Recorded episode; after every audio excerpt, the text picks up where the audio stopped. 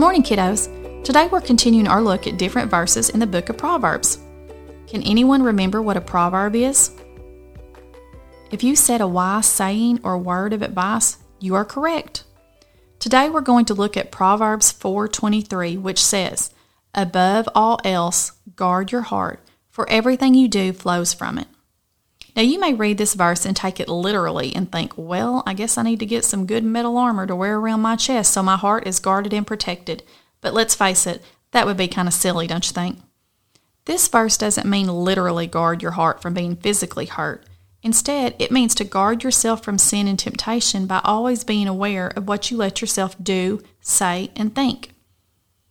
The truth is, if you fill up your heart with worldly things and sinful things by what you listen to on the radio or on your phone, by what you watch on TV, by the people that you hang out with all the time, or just by anything you allow your eyes to see or your ears to hear, then eventually that is what will start to flow out of you which basically means your actions and words will start to reflect all those worldly and sinful things you are taking in daily.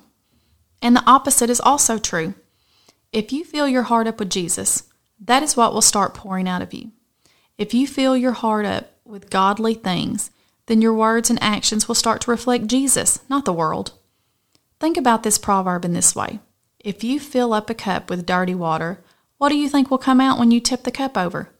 Dirty water. You can't fill a cup up with dirty water and expect clean water to come out.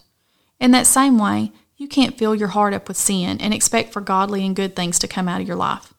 So, if we want our lives to reflect God and pour out good things, we have to guard ourselves from the sinful things and fill our hearts up with Jesus things. Kids, what are some ways you can guard your hearts from being filled up with sinful things? Does your family already have some guidelines in place that protect your home from letting sinful things into your hearts? Pray together and ask God to help guard your hearts from the enemy. Ask Him to fill your family up with His goodness and grace.